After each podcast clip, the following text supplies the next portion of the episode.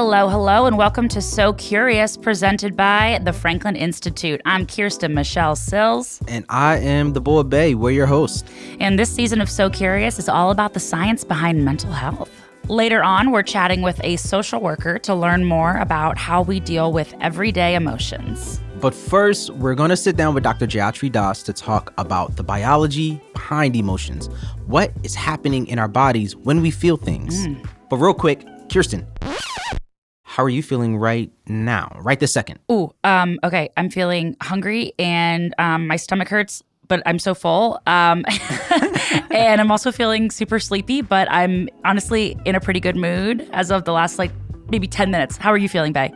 Uh, a little uh, buzzed, but had a couple drinks before. no, no, no, but, but, like like like energy buzz, energy buzz. Buzzed uh, on yeah. life. Buzzed on life. Mm. I'm high on life. Okay. All right, well, then let's transition into our favorite segment, Body of Knowledge. We are joined by Dr. Jayatri Das, Chief Bioscientist at the Franklin Institute. And so we are going to pick her brain a little bit. This is my favorite segment because I never mind asking Jayatri the really stupid questions. I love that. it's I'm, always good to be back with you guys. You make yeah. me feel comfortable enough to not feel like my questions are stupid. So let's start off with Jayatri, why do we feel feelings? It's so funny that you started with that question because you both know that my background is in evolutionary biology. Mm-hmm. And so in biology, whenever we ask why, my first instinct is to think about evolution. Like, what do we know from you know the history of life you know from looking at other animals other organisms to help us understand what we see today and man that's really hard when it comes to emotions and feelings because we can't ask other animals how they feel. I mean, you could. Yeah. Don't know what kind of like results you'll get, but I'm sure a lot of us ask our cats, like, mm-hmm. what's going on, man? Yeah. Um, well, let, let me ask, like, what is the Rube Goldberg machine thing happening inside of us that makes us, you know, have these physical things? Yeah, ha- yeah, like, yeah. like getting sweaty or turning red when we have these strong emotions. What's happening inside of us? Yeah, it's a good way to think about that as kind of this chain reaction thing, right? Because when we think about what are emotions? Um, we often define them as these brain circuits that actually help us respond to our environment.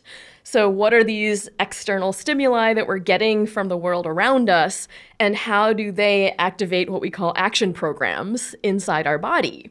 So, when you think about emotions like disgust or fear or sadness or joy, we can think about something outside of us as activating that particular emotion. And then, Kirsten, to get back to your original question, mm-hmm. is like, mm-hmm. why do we feel feelings? Scientists define feelings as these mental experiences of those body states.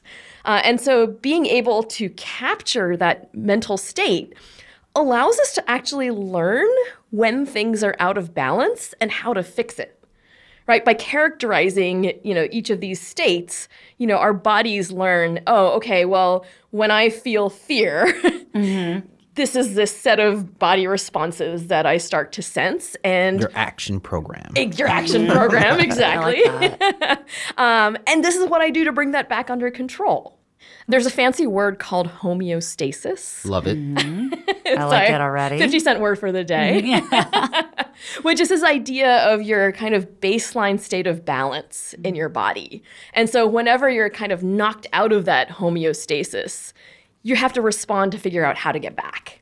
And so by characterizing these feelings and thinking about how they're associated with certain, you know, stimuli, then it's an easy way for your body to say, okay, this happened, I feel this, this is how I get back. Mm-hmm. Yeah. It is like interesting to me how there's, I don't know if they have different terms, but there's like when you have an emotion and then it gives you a physical reaction, and then the inverse, when something physically happens to your body and it gives you a, you know, I'm hungry and suddenly I am the angriest person, or the first day it's been nice out and so long and I'm suddenly in an amazing mood. My body doesn't feel freezing cold, you know, whatever. Yeah.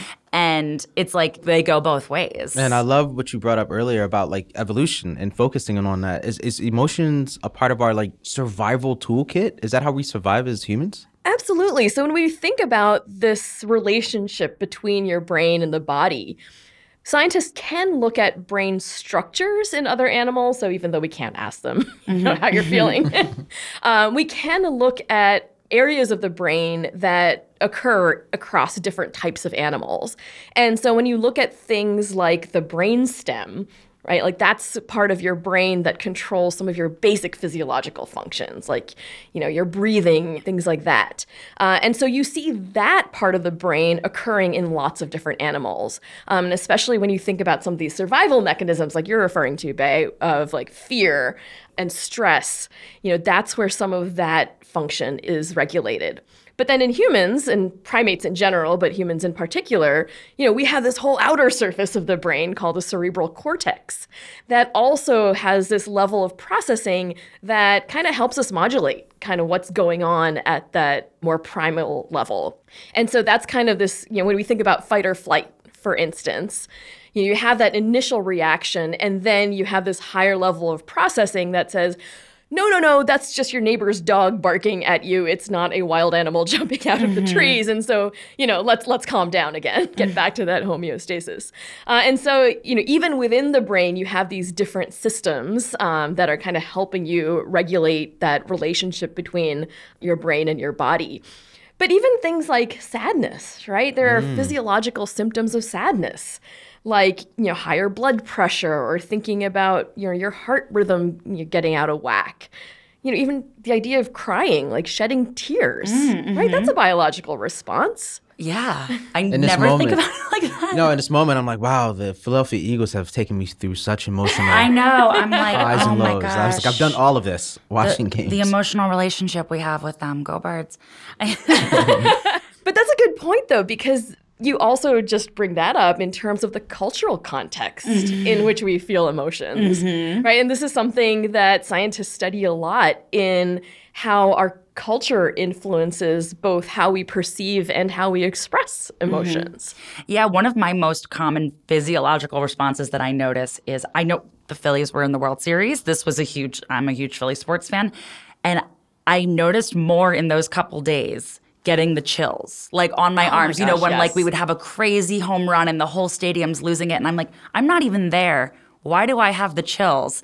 And it's that feeling you get from being like, oh, that was exciting. it's like, why do just my arms feel that? You know, like, where does that come from? And even just the difference in response from different people. Right. I wanted to ask before we get out of here, like, what is the landscape right now in emotional corrective drugs, and what are some of the, the research being conducted in that area? Hmm. Well, one of the fascinating things is that when you think about like the chemical functions in our brain, it's really hard to study them because we don't really have a good way of knowing when those things are happening, right? Because we don't have instantaneous abilities to monitor how the chemicals in our brain are changing. And in the past, uh, when we look at electrical stimulation of our brain, because our brain uses both electrical and chemical signaling, the problem with looking at the electrical stimulation is that we couldn't figure out where it was happening, mm. right? So he didn't really have the perfect way to look at it. And so more recently, there's been a new technique called optogenetics that's been um, developed, and it really. I love these means, terms. Yeah. Action program. Yeah. Optogenetics. We're getting all sciency here, yeah. right? I just need like a guitar riff. yeah. but let's break it down, right? Mm-hmm. Like opto reminds you of like optic, right? Mm-hmm. So light and genetics. And it's this technology where you can use light to like turn on and off genes and brain activity in very specific brain cells. Caveat, this is only in mice. Okay. Wow. no one is hooking this up to humans right mm-hmm. now and like firing light in your brain.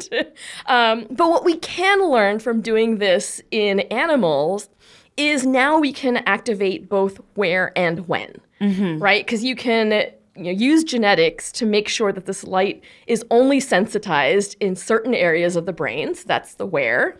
And because you are actively shining light on the brain and looking at the response, you get this millisecond level accuracy. Mm-hmm. So this is finally getting us to the where and when of brain responses.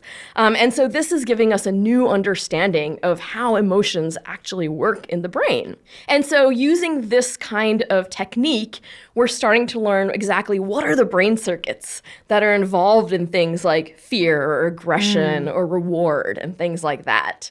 Um, so this is really helping us understand where and when and how we feel emotions in the brain. And the idea is that hopefully this will lead to more specific treatments for uh, mental disorders. And so earlier this year, there was some really exciting research coming out of Stanford um, that really combined electrical stimulation uh, with neuroimaging that helped the scientists apply that electrical stimulation to an individual patient's specific brain areas. Right? So it's not just one size fits all anymore right? And so being able to experiment with that, that level of personalization and being able to adjust, you know, dosage in real time um, is starting to give us some really promising results. So we're learning, like, I mean, I guess we already knew this to a certain extent, but like you feel different emotions literally in different areas of your brain. Yeah, it's complicated. It's not like, you know, this is the fear station Right. or like this is the joy station, right? You have these circuits. Because I'm thinking about like psychology class in high school and learning about the frontal lobe, you know, Phineas Gage, I think it was, right? And we learned that the frontal lobe was impulse control and your, you know, anger or whatever. And uh, yeah, I guess it makes sense that every other emotion has to live somewhere, right? Yeah, and luckily now that we have this new technology and we're not only relying on these case studies of, you know, we don't need a hot rod to go through someone's yeah. head. Yeah. um, you know, we're learning that these networks are complicated and there's some overlap between different emotions, but then there are other regions that seem to be associated with one emotion over another. You know, the short answer is a lot more complicated than we thought. Yeah, sounds complicated. Yeah. So hopefully science will have the ability that we can talk to our animals soon and find out what they're feeling. That's what I really want to know. Talk to your pets, see what yeah. you think. How are I you feeling do that. today? Yeah. I already do that stuff. Yeah. Thanks so much to Jayatri for being here. Is there literally any better moment in this recording studio than any time Jayatri comes in? Oh no, she's the best. I honestly feel bad for the fact that this is only on audio and that we don't film these yet because the audience doesn't get to see what a badass Jayatri is. she she has a strut. She strolls in. I'm here. If they came to me and they were like, "We love you, Kirsten, but like we're gonna replace you as the host, it's gonna be Jayatri," I'd be like, "I get it. That's fair." So let's take a look at the emotional side of emotions. Our next guest is a former clinical social worker, Brie Wildau. Welcome to So Curious. Can you introduce yourself, Brie, and tell us a little bit about what you do? So I think how I landed here is that I am a licensed clinical social worker. I train in and practice modern psychoanalysis. Now, that said, I don't have a clinical career at this time. I spent many years running social services in a psychiatric hospital. Well, with your background in social work, that position could be such a broad term. Can you define your role and, and some of the things that you do on a day to day? I do experience design. That means for anyone who produces a product or service or experience, I help them to figure out what it should be or help them create it. So sometimes that looks like uh, workshopping or prototyping or researching or testing. Uh, that work, I think I, I learned how to do that work as a social worker when I was in the hospital. I was managing thousands of patients coming into and out of the hospital. And that meant a very rapid and very thorough 360 degree assessment of them and whatever brought them into the hospital. Then identifying how we would offer treatment and creating a plan and then managing a team on that plan. When you say clinical, what would be the work of clinical? Like you said, you're on the floor essentially, right? I was, yes. Yeah, got so in that context, it was a freestanding psychiatric hospital where I worked. So all of the patients were going to be admitted for inpatient. Nobody came for therapy and went home the same day. Mm-hmm. And there were no patients there with any physical concerns. It was all psychiatric. So anyone who's going to be in that hospital needs to be at a level of acuity where they cannot safely be outside of the hospital. So it's a really high level of security, oversight, and um, protection slash imposition to freedom of movement. In a situation like a psychiatric hospital for inpatient treatment like this, the goal is to get the patient out of the hospital as quickly as possible because we want to stabilize whatever brought them in and then get them back out to a life and mm-hmm. connect them with somebody who's going to be their treatment team ongoing. let's switch into emotions a little bit, right? Like we all have them, we all feel them. Why can it be so hard for us to maybe express them and identify them? It has to do with whether we've practiced it and whether it's been role modeled. So mm-hmm.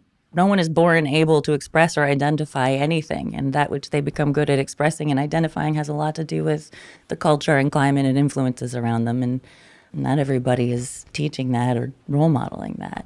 Is emotional intelligence like an actual real term, or is that something that we just throw around a lot? Can you talk about like that whole uh, connectivity between identifying and then it translating into real world space? And, Okay. and, and is that emotional intelligence? What I think you're describing, I want to talk about is emotional self regulation the ability to coexist with the feelings, and sensations that are coming up. Uh, some people are more sensitive than others, some people are more practiced at self regulation than others. So, those are a couple of ingredients like how easily are you activated, and then how well do you tolerate activation, and what do you do in the face of activation. So, that is the thing that I think can be taught or trained practicing tolerating discomfort and practicing coexisting with it. Role modeling the message that emotional or psychic discomfort is normal and common and difficult to tolerate for everyone and it's everywhere. Mm.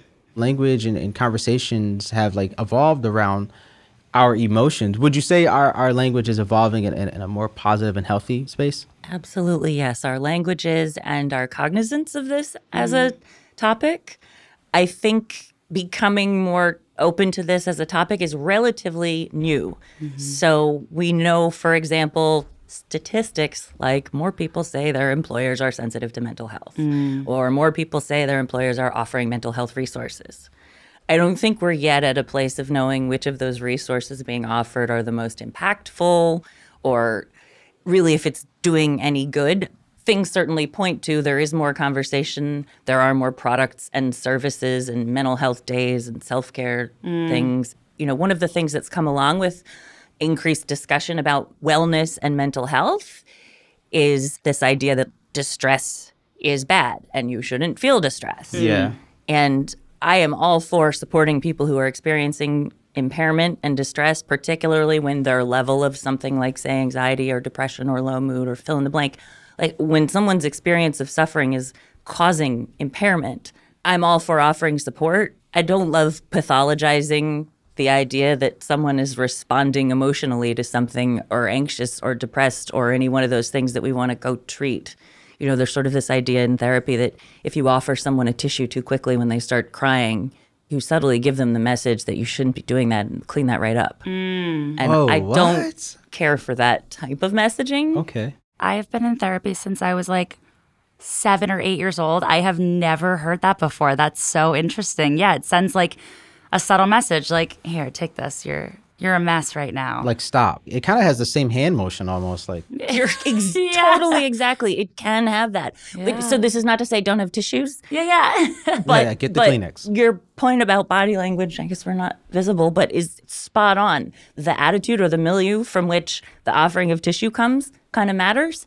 And uh, something I think that's interesting about that in, in a conversation about the conversation about mental health is that that's sort of like a cultural and climactic factor that that type of climactic factor can create a vibe that doesn't necessarily get to the level of clinical mental illness, but a culture of wellness and tolerance for sensitivity wants to involve cognizance of the way you're being perceived when you do something like gesture dismissively or ask someone to tidy up what they're doing so it doesn't your wow. area. Mm. I no, I love that. Thank you for offering that. And, and and you mentioned therapy a couple of times. So what exactly, or can you break down the functionality of therapy, and why do we go to therapists to work through some emotions? because people need people to hold space for them and witness their experience of emotions, discomfort, the daily blah blah blah. Fill in the blank. Like what it is is not an important so much as that the the functionality and mechanism of being beheld by another, tolerated, and in a safe space to have all the feelings. The therapeutic relationship is not like a friend. And a very important way that it's not is that it has a frame and a definition that is devoted only to the clinical hour and it's not reciprocal and the patient is the center. And the other baggage and expectations that come with a friendship aren't a factor. Mm. That matters tremendously. So I know that nowadays, like you said, you work with businesses. I'm curious because I hear this all the time now, all over like TikTok and Instagram. People talking about how their companies are always pushing like our culture, our company culture, like we're doing things for you, which is like amazing. That's, you know, what you want in a company. Then I also hear pushback when sometimes they're a little irrelevant things. You know, when you hear people being like, oh, we asked for a raise and they gave us a, a vending machine that has sushi in it. You know, it's like, hey, that's cool too. That's good. I like sushi Yeah, too. yeah. But, you know, in your experience, how do you think that businesses can become more emotionally conscious hmm. with their culture? I think it takes time and presence and resources and role modeling. The problem with sushi when you're not getting enough money is that you can't pay your rent with sushi. Mm-hmm. And also that if somebody offers you sushi when you need to pay rent, it feels like you're not being listened to. Mm. That is dehumanizing. And so there is no statement that someone can make that they're going after caring for you if they then mismatch what they offer. There needs to be time and role modeling put into figuring out what people need, listening, responding. And then I think in places where there isn't a culture already lent to emotional intelligence, for example, if that's a thing that a, a company wants to go after, there needs to be regular, ongoing training and practica with the people in leadership who are going to let it trickle down. It's not the kind of thing that can be sort of installed in in a seminar and then now you've had the education and now you know and you go off and you're supposed to institute it. There needs to be mirroring and reinforced enacting of these behaviors in the culture from on high mm. as a practice so that they become second nature. And I think often a lot of what you're hearing with they say they're offering us additional resources is mm. that like they came up with the first intervention they could throw at people or I mean I really can't speak to the processes, mm. but as I said earlier, we are early on in figuring out the best way for companies to support folks and you're giving examples of ways that people are are not hitting the mark. It always makes me laugh when I see all these memes and posts about company culture. Companies, some of them using that term for good, and some of them using that term because it's like a blanket. You know, like if we say culture, it makes us seem like we are. So like go back to the language, right? Like people Yeah. kind of throw things around, which is why I was, you know, hoping that you can clarify certain things, just because we we say so many different things and just toss words around quite a bit. I, I want to ask you, if holding space for other people's emotions and feelings and beholding them, can that help with one's own, or would you, you know, advise no? That's a really nice question. And I don't think that there's a one size fits all answer because the way in which you might experience somebody processing aloud with you is not the same as another person would. And depending on your relationship with them or the stuff they're talking about, it could be very triggering to you. And if you can't tolerate it or if it's going to blow you up or damage you or it's not going to work, I would never advise that you should do it. On the other hand, if you have the capacity and or you find that it gets you out of your own head to be there for someone else it can be great for them and for you there's no, i mean to answer that i would look for how is it impacting me thinking about doing it or actually doing it check in with your own experience and figure out whether you can tolerate it Right. First time I heard one of my therapists say that they had a therapist, and I was like, so therapists have therapists? Like, it's an innately human thing Yeah. to need to talk, right? No matter how much you've learned about mental health, you know? Yeah, and I, I recently ran into the concept of a therapist not being good for you. Like in my mind, if you talk to a therapist, you're good, you're golden, they're all awesome. Just talk to a therapist, any anyone. But um, yeah, like some therapy may not be the best for you. Can you talk more about that? Like the kind of interacting with emotions that may not be the best. I think therapy is better than no therapy in most cases as a blanket statement. That said, there are different types of approaches to therapy, and not everybody is well suited for either a type of approach or for an individual. I can imagine a situation with certain types of therapeutic relationships where a poking or an uncomfortable moment happened, and then there's an opportunity to talk about it and have sort of a corrective emotional experience. But that doesn't always happen. And as far as advice around this, everybody's going to have different needs. So I think it's really important to, if you're thinking about therapy, talk to some people, test out how it feels, test out a few, ask them things that you want to ask. even to suggest that you should ask about X, Y, or Z isn't necessarily going to scratch your itches. And I think it's important to be able to voice your concerns and like get into a comfortable space and relationship for therapy in order for any of the follow-on work to happen. Any final thoughts for the people listening? A personal belief that I have that I think I want to leave with is that it's all the feelings are okay. Hmm. All of the behaviors may have follow-on effects, but I think like what I feel is most important in beholding another person or giving space for someone is that space is given for whatever they bring in and I I hope that wherever possible that is a component of therapy spaces and relationships. Brie Wildau, ah. thank you so much for coming on the So Curious podcast. We appreciate you. Thank you, Brie. It was great to meet you. It's great to meet you. Thank you very much for having me. Thank you. All right, well, let's do another check in. We're talking about the emotional side of emotional emotions. Bay, how are you feeling now that we've talked with Jayatri and Brie? I'm feeling a little bit more settled into the idea of experiencing emotions. Emotions can sometimes pop up on you. You don't know where they come from. They could be mm. a little wild. So I, I just feel a little bit more thoughtful about it. And like I understand that, you know, we're talking about our nervous system. We're talking about signals being sent mm-hmm. from a nerve ending to another. That's a good one. I feel very grateful after this conversation with Brie. And I'm also super excited for the rest of the season. I'm super excited about this season as well. So many good insights and fun people that we're going to be talking to mm-hmm. about stress, anxiety, depression, and so on and so forth. All the fun stuff. It's really just therapy for Bay and I, and you all just get to listen. We need it. well, next week, we're going to be looking at how identity and mental health intersect. with black men, I think we kind of deal with that inadvertent pressure on ourselves, right? This podcast is made in partnership with Radio Kismet. Radio Kismet is Philadelphia's premier podcast production studio.